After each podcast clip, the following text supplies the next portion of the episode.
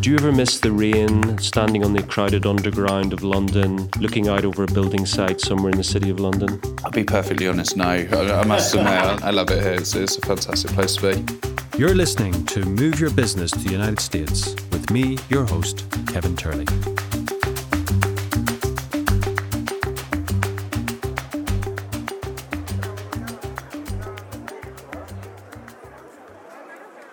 At South by Southwest, Austin's very own international festival of media and tech, it can seem that entrepreneurs are two a penny.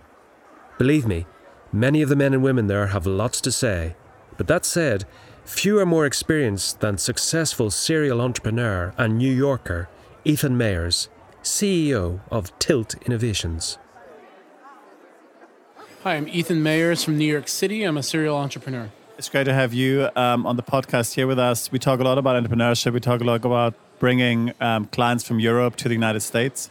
And we appreciate very much to have someone like you who is a very experienced entrepreneur and is also experienced in helping other entrepreneurs. Because I, I find often with experts, um, it's a totally different thing of being able to do it yourself and help other people doing it. It's a different mindset. Not everybody can do it, right? Oftentimes, the best salespeople can't teach anyone else how to do sales, right? So it's, it's a very common thing. So we appreciate uh, very much to have you on board, and I look forward to this conversation. We're, we're sitting in the um, the lobby of the Hilton in downtown Austin. There's a little bit of background noise, but um, people are banging and ra- crashing. But let, don't let that throw us. Um, Ethan, I'm really interested in your journey to entrepreneurialism. So, um, for our listeners, can you give us some idea of how you've become the sort of serial entrepreneur you are today? So, yeah, thank you, and, and thank you for having me. Um, my story is very atypical I think, of a typical career path, but very typical of an entrepreneur, which is to say, I, I, think that an entrepreneur's journey is like a snowflake. Each story is very unique and innovative and only makes sense for them. It's about what the narrative thread that binds them. So I actually used to be a television producer for about six and a half years. And so one of the things that I, of course, bring to every entrepreneurial journey, journey is that ability to tell stories and ability to convey information. And back about 12 years ago, I was working on a daily TV show and it got canceled and it caused me to reflect upon where I want to go in life uh, and what I want to do. And what I realized was that I became a TV producer because I was in it for more the artistic side, and I didn't want to actually produce anybody else's art. I wanted to do it for myself. And I've been coding since I was five years old. Uh, and I took stock of my skills and realized that I really was more interested in tech and business. And so I actually called a mentor of mine uh, who had guided my TV career, and he ended up being in private equity and he funded media projects. So he brought me in as a research analyst. That was my first job in the field of business. Uh, and then for about a year and a half, I actually worked in financial services for a portfolio company of Lehman Brothers right before the economic crisis and watched a company grow from six people to 120 in 14 months. And they were very, very, very well funded. It was funded by Warburg Pincus and Lehman Brothers. And I was this interesting utility player that was half office manager and half literally fill in whatever is missing. So I had to learn compliance, I had to learn marketing, I had to learn every aspect of the business to fill in. And when the economic crash happened, the portfolio company failed. And several of my friends said, You seem like a business savant. Will you help me? I'm starting a business. And then because of that, I started a consulting firm. And so I started that um, consulting firm and I ran it for six and a half successful years and we had two parts of the practice where we'd go in and help people build their operations and that's how i learned how to scale businesses and the other half we're actually working with startups as interim executives so we were we were CEOs and CFOs of several startups around the US I started going international with my first project in Canada in 2013 and then in 2014, I went in house at a private equity company who was looking to build a blockchain solution for their investments. They were investing in manufacturing facilities in Asia. And then I took my work global. Ethan, I, I, almost feel like I have to have a lie down after listening to all of that. That's an amazing resume, which you just breezily sort of threw out there. But I mean, just one of the things, you know, you know, when you were transiting and you were talking about suddenly you were office manager and everything else besides, you just sort of glided over that. But I, am I'm, I'm wondering a little bit about your mindset at that point. You know, I mean, a lot of people are thrown by challenge and thrown by newness, right? Most people like safety. Now, even entrepreneurs, they kind of have their own little groove and they go with it. Where it seems to me you were fielding everything and anything. Where did you get the sort of resources, the inner resources to kind of do that? Were you just blagging it? What was going on in your mind in that period? Thank you. Um, so, first of all, I have an insatiable curiosity. So, I probably spend two to three hours every single day reading just about all sorts of different topics. So, I've always had that. So, I've always had the ability to pick up things. So, that just is something that I had innate. Um, so, if I go back to 2007 8, I remember a very fateful conversation I had uh, in financial services where I was interviewing for a, a job before I became an entrepreneur. And I looked at that career path and said, I don't know if that's interesting. I, I watched a lot of my, well, two things happen. I watched a lot of my friends lose their jobs because of the economic crisis. And I saw that the more specialized skill set that you get, the more vulnerable you were for what other people would do to you. And I said, I wanted autonomy among everything else. And there was, of course, there's this barrier to speak about barrier. Who am I? I mean, uh, going to start my own consulting firm, the previous job I had was essentially half office manager, half utility worker. What makes me qualified? I had to make a decision. And I just had to say, well, what doesn't make me qualified? And, and the answers for that were I had a title. Yeah, but someone bestowed that title upon me. I didn't give that title to myself. That was something that society gave to me. Um, that's where I fit in that particular org, org, chart at that particular time in history. That was not a summation of my entire skill set. That was not a summary of me as a person. That was not a holistic, uh, a holistic view of my humanity. That was what I did. You bring up a very interesting point there, Ethan. So that, that makes me wonder are you an artist or are you an entrepreneur? Or are you an artist who is also in, in business? I think part of the problem is the labels. I am a, a father, I'm a husband, I'm a musician, I'm a writer, I'm an entrepreneur, I'm an artist. Entrepreneurship for me is the way that I can express my best skill set out to the world and be able to bring resources home for it. So it is the job that I've created for myself and it's expression of all these things. So to your point, when I start companies, there's an art to it. And there's a science. I started school studying engineering physics. There's a science to it. There's an art to it. I use my whole self. So back in 2007, 8, when I started on this journey, I think the most critical part for me was the decision that I just said, I'm going to do this. That all of the reasons why I wouldn't were self constructed. There was no reason why I can't, so I just decided to do it. I didn't know where it was going to go. I didn't know what was going to happen, but it was just that single decision. Um, Sebastian, do you recognize something of your own journey in that? Because this idea of decision, I mean, there's there's an awful lot what Ethan said there, which I identify with, which is first of all, you put it much better than I've heard it a lot of times, which is the labels that you're given, the titles that you're given as opposed to deciding who you are and what you're going to do. Can you recognize that in your own entrepreneurial journey? Definitely, yeah. I think uh, I think Ethan, you said a number of things that are very true. I think that are very true among many um, entrepreneurs. So first of all, that that notion of you know determining one's own destiny, not being satisfied with labels or particular roles, you know, not seeing the world in a compartmentalized way, but more in a, you know, more like a renaissance man, you know, being able like like Da Vinci, you know, being an artist, being an engineer, being a business person. Um, yeah, I, I, share that mindset very much. I don't know if you've come across this mindset in North America, but certainly in Europe, there is a mindset which is that unless you ha- that you you're only allowed one title, you're only allowed to do one thing in your life, and who are you to decide to do something else or change or or become something which you weren't as you say, given the title. You, is there is there the same mentality in the United States, or is it slightly more freer in terms of entrepreneurialism? I think you bring up some good points. So I'm going to expand on it a little bit, if that's okay. Um, one of the things, so I've been to 60 countries and probably mentored in about 25 of them. And so I've been able to see entrepreneurship from a lot of different angles and a lot of different co- companies and cultures. There are a couple of threads. And I think the thread that you're talking about or bringing up is actually the support that you get from your family and friends. And that, to me, often more often than not determines an entrepreneur's level of success. I've seen it both ways. So I've seen family and friends completely turn on the entrepreneur and they actually use that energy to become successful. That's really hard. That's super rare. That doesn't happen most often. Most often, it's the close family and friends willing to support someone's journey. Uh, to your point, a lot of cultures don't. The US is much more supportive of entrepreneurial risk taking behaviors, but even within the US, you have sub tech sub families that are not supportive more conservative families where the mom and the dad are just like go get a job. Um, I've I've heard I've heard that. Uh, my own family has said that to me at times. My own father has asked me like, "I don't understand what you do because it doesn't make sense to him." So what I would say to that is yes, there are cultural elements. And I think that uh, having worked in London, I do see that much more. For instance, British society is much more of an engineering society, and engineers are cogs, they're builders, they're makers. You fit into an org chart, you fit into a place. So to tell somebody that you're going to be a Renaissance person, to tell someone that you're going to be an innovator, it's a little odd. It's becoming more accepted. But the difference is typically not the city you live in or the country, it's actually your close friends and family. If you have their support, then you can overcome their odds. Would you go further, Ethan, and also talk though about it's it's about a mindset? You know that um, anybody who sets out on this journey you're going to have to have a very robust mindset and a real grit, a real belief in your own path.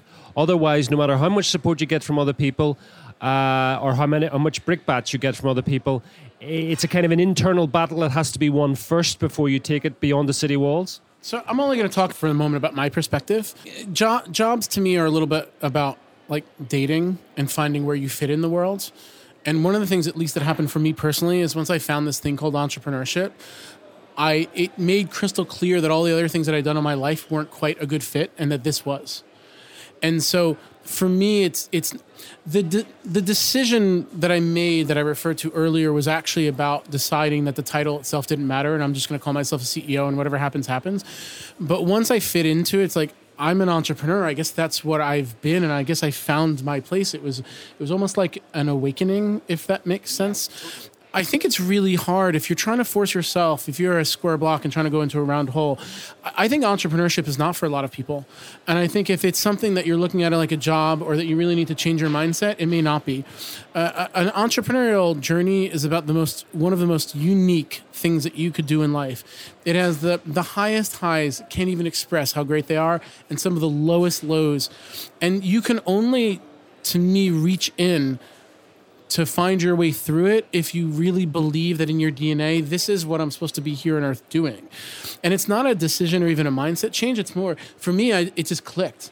I started doing my own thing and this is great. I'm, you know, I'm making less money than I ever had before and I'm happier because I have the control and the autonomy and the direction that I want and that I can actually make a viable path for myself. What I, I never wanted um, when I when I, it, it, came very clear that there were two paths, and the other path with a job is that you're exchanging monetary stability in exchange for complete control, and that the worst thing that the worst thing I decided, again, I'm only going to speak from my perspective.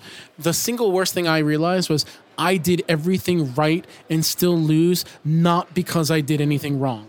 And that was when I realized, like, I am an entrepreneur because um, I will accept failure if whatever I built the wrong product, the market doesn't accept it. At least I know that's fine. That's that's on me. I didn't pivot fast enough. I can learn. I can adjust. But I saw some of my friends come into work one day. Sorry, some bad trade, some halfway around the world. Nothing that you did. You did great, great work. Here's a month of severance for every year you lurk. Thanks for your nine years. Have a good day. That to me was was a, was a failure that I was not willing to take. I've been on this journey because I decided that that was no longer a path that it made sense to me, and that the entrepreneurship was just in my DNA. Hi, you're listening to Move Your Business to the United States. Just a quick word from our sponsors, Mount Bonnell Advisors. The people there have been advising clients on moving stateside for years. For all your needs, both business and practical, head over to mountbonnell.com to find out more. Thanks for listening.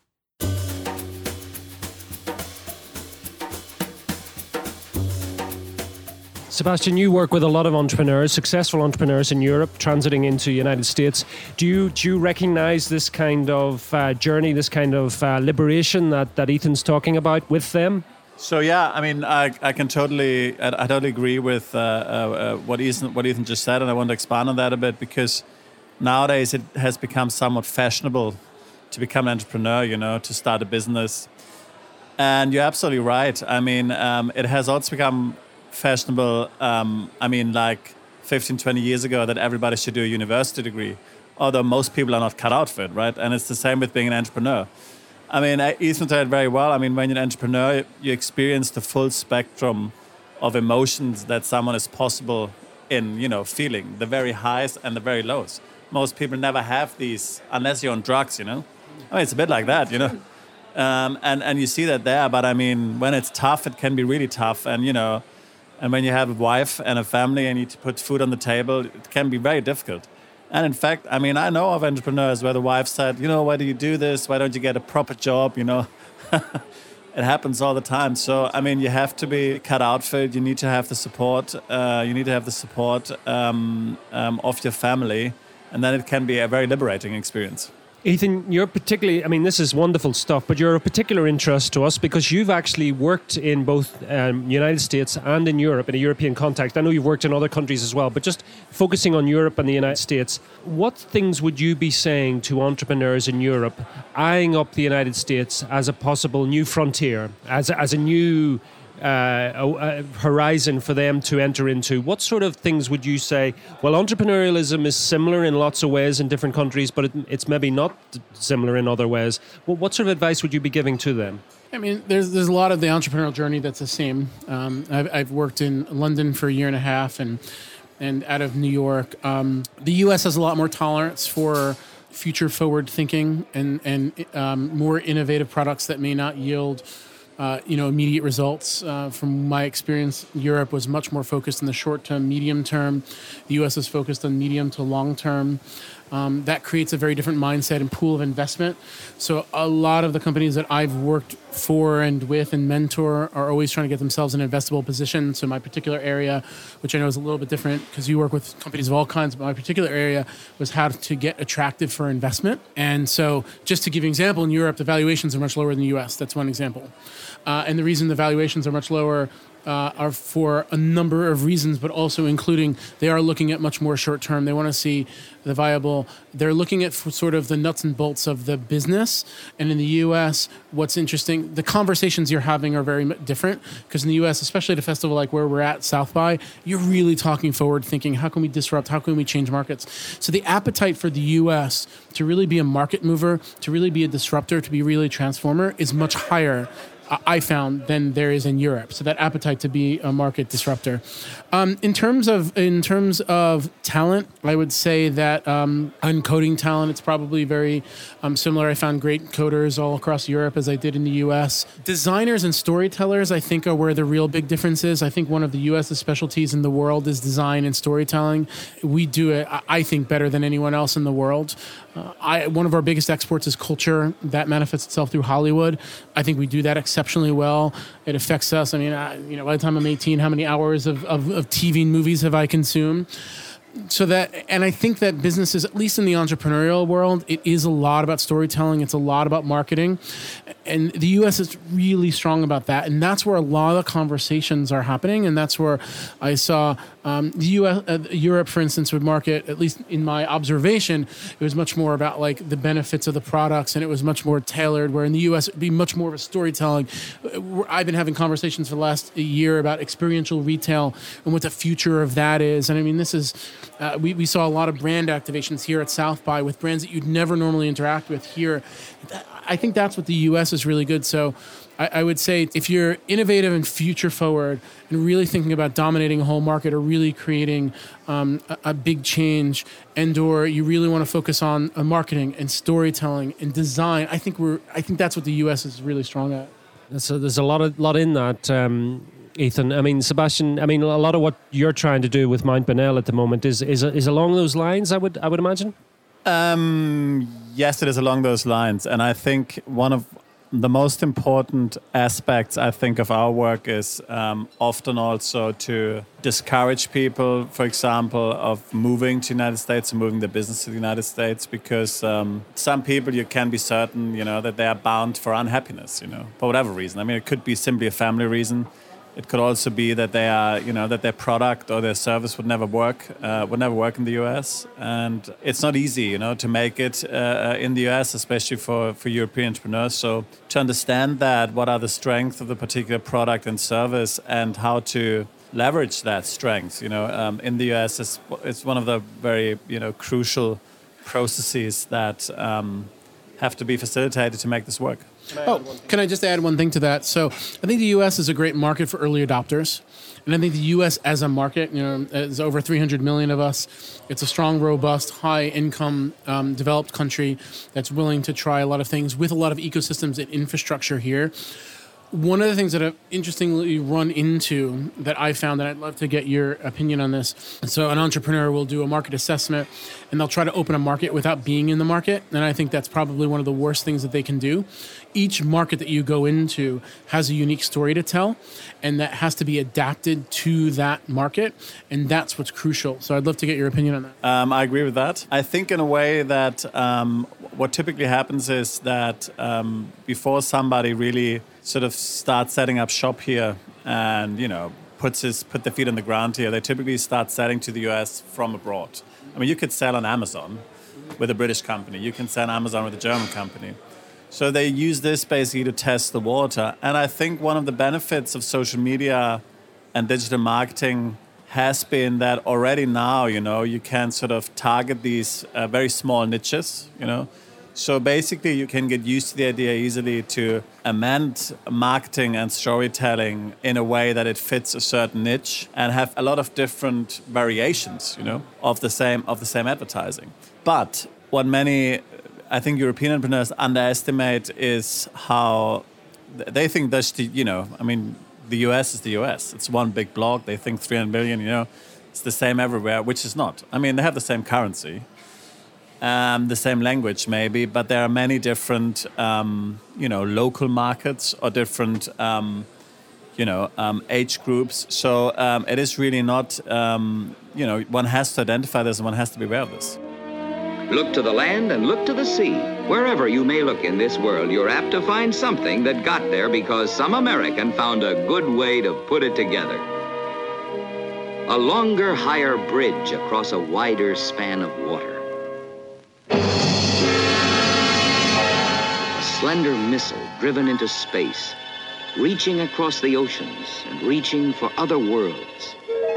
You know, I just found this um, article the other day and was talking about the, the, United States is multiple countries. I think it was like 11 different countries. Yes. And each region has not only their different um, dialect, their different values, their different everything. I'd say, even if you look at a broader perspective of not just US, Europe, if you're entering into a different market, you do have to do some base level, really understanding of what trigger points to sell. I mean, at the end of the day, um, you know, what makes a business? Um, business is, is, is fundamentally two things. One is you've built a product or service that is needed and necessary by a community that shows that willingness to purchase it.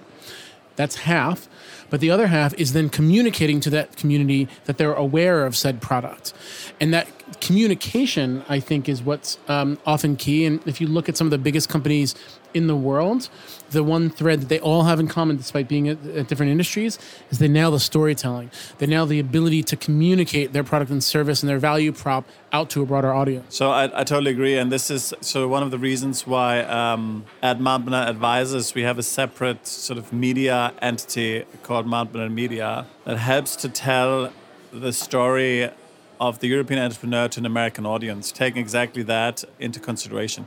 So I totally agree with you that the actual storytelling, how to tell your story, whom to tell it to, and um, where to put the emphasis um, in, in this story um, is, is, is incredibly important always, but especially when you enter into a new market. As well, just following on from that, Ethan, there's an element where um, so much of America is about European immigration and Europeans coming to America with, with, with a dream, often leaving either persecution or famine or hardship um, for for a new land and a new world, which which then they built. Now I know there's there's all sorts of things about the people that were living here before and all of that. I get that, but that germ of America being a fresh start and a new beginning, where all things is possible, is still very much part of the European DNA in countries like Ireland, Britain, Sweden, Germany. So the storytelling is in some ways a continuation of a narrative which started many hundreds of years ago. But what I'm kind of interested in as well, from a Mount Bonnell perspective, is that do you think there's an entrepreneur who doesn't have a story? I mean, is it possible to be an entrepreneur without a story? I mean, you've told us your story t- tonight, which is fascinating in, in, in the way in which something was discovered. You know, the classic idea of the quest for something. I mean, I, I actually think entrepreneurs and storytelling are, are, you know, they go together like ham and eggs or horse and cart. You know, I mean, you can't have an entrepreneur without a story. Would you agree? Hmm. No. Um, I think there are things that at least from what I've seen in all the countries I've visited, there are certain characteristics that every entrepreneur shares. And that's a desire for strong autonomy and a desire to control their destiny. That's the ability to envision a future where one yet does not exist. That is the ability to match a need and a service uh, match a need, uh, a match a need, find a need in the market, and deliver a solution. Sorry, a need match a need and a solution. And the fourth, and I think the most important, is the ability to, I call it tacking as opposed to pivoting. So in sailing, tacking is the ability to adjust to capture the best sales while still having a target to reach. And the best entrepreneurs are willing. Uh, somebody, somebody asked me um, at South by, and they said, um, uh, you know, you, they asked me what the one thing about us, uh, uh, what's the most important thing about being a CEO, and I've never, actually never had that question asked before. Um, and my response was, the, I think the single biggest mistake entrepreneurs make is to fall in love with their idea. My advice to him was to fall in love with your process and to fall in love with your team. And that is what entrepreneurial success is about. I think if you fall in love with your process, you'll learn and be able to tack appropriately. And if you fall in love with your team, at least as a CEO, you'll give them the tools and the capabilities they need to succeed. Bringing that back to the specific answer you had, um, there are plenty of entrepreneurs that have had much more quote unquote boring stories than me in terms of they worked a corporate job for 10 years. They saw a huge need in the marketplace. They had some savings. They started a business that did really well. I think when I talk about storytelling, what I mean is about the brand every product and to a certain extent with AI coming, every service can be commoditizable. But the one unique thing that you can always control in entrepreneurship is the brand. And so when I talk about storytelling, it's it's less about me as an entrepreneur. I don't focus myself at all. I focus on the the product and the brand. I, I get that totally, um, Ethan. I, on our website, and when we're talking about storytelling, and that we actually see that the brand is an extension of something of the entrepreneur. So I, would like to challenge you on that. That actually, you know, the the the the, the entrepreneur's um, unconscious, if you like, is actually the product. What do you think of that? That is a way. I personally think that really good entrepreneurs create businesses that can survive without them, and in fact, in doing so, become better entrepreneurs. There are paths in businesses that are run by cult of personalities where an entrepreneur is the product. I mean, Steve Jobs, we all think of, and that was Apple. And when you are changing ecosystem to some extent, there is. You have to look at the startup ecosystem. There's or the entrepreneurial ecosystem. There's all kinds of businesses that are that are considered that there's the apples that are you know creating an entire market and disrupting a market, but there are plenty of other um, companies that made a better T-shirt, companies that uh, provide an interesting video streaming service. There's all kinds of jobs, and that and that's when I when I, what I've seen this DNA thread is that entrepreneurial cult of personality. If I can, if it's okay to disagree that that entrepreneurial cult of personality is not a requirement to be an entrepreneur. It can be a benefit if you have it, if you're going after certain markets. If you're going after something really innovative, something just absolutely and completely different, if you're going to transform a market, having a strong personality, at least in the beginning, is good. But I think a lot about resilience and sustainability. For most entrepreneurs, what they start out doing is not what they end up doing. And that's why and that's why I said it go back to fall in love with your process, fall in love with your team. Sebastian, that's really food for thought. In, in terms of reflecting on your own journey and your own company at this moment in time, what, what's your take on that? Yeah, I mean, that's exactly my own experience. I mean, I started various companies, and um, I think the most successful ones were the ones that ended up to be totally different than what they were, you know. Um, what the perception was or what the business idea actually was. You know, I mean, there was some sort of commonality, I guess. Um, but as you go along, you know, um, there needs to be willingness to change. You know, because often opportunities and the real value you only discover as you go along. Might be easier conversation with a customer, a client. He says, you know, what about this and this and this? Can you do this for me? And you never thought about actually doing this, and then thinking about it, you think, Christ, this is actually much better, you know, um, than than the original idea. So I, I yeah, I, I, concur. I mean, this is um, this is absolutely true. You need to be open. You need to be open to change because really your own idea is only at the starting point because you need something to start. If you have no idea, you can never start, right? But it's basically to get the ball rolling and then you basically take it from there. I could not agree more.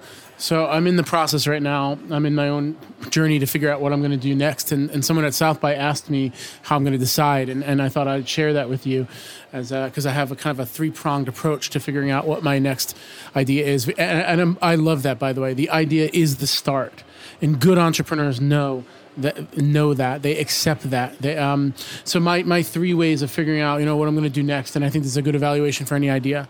I always start with market opportunity. Um, I know that while I know the idea is I want to know that I'm in a big enough space that's interesting enough where the needs are high enough where it will translate into a real business because as nice as we can talk about storytelling, as nice as we can talk about that, there is a fundamental part of business, which is you've created a service and you sell it for more than you make it or you sell a product or service you sell it for more than you make it and you need to make a profit and that's just bottom line.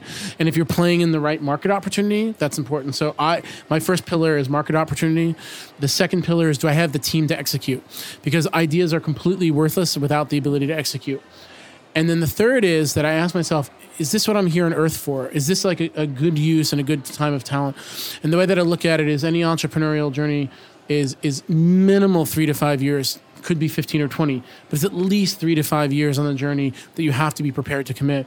Now, if you consider that a typical career at its longest is 40 years, you're talking about if you're willing to commit an idea, that's 10 to 15% of your career working life. You need to be able to just be okay with that and say, no, this is a really good use of my skill set. So, Ethan, it's been an amazing uh, privilege to meet you at South by, and um, what you've said is really, really thought provoking. Um, if there's an entrepreneur in Europe listening to this who has been successful, what just one little nugget piece of advice would you give them who are eyeing up America as not a business opportunity but as a life opportunity? What what word of encouragement, if that's the right phrase, would, would you give them at this moment? First of all, it's I think the most beautiful country on earth, with its deserts and its mountains and its multiple oceans.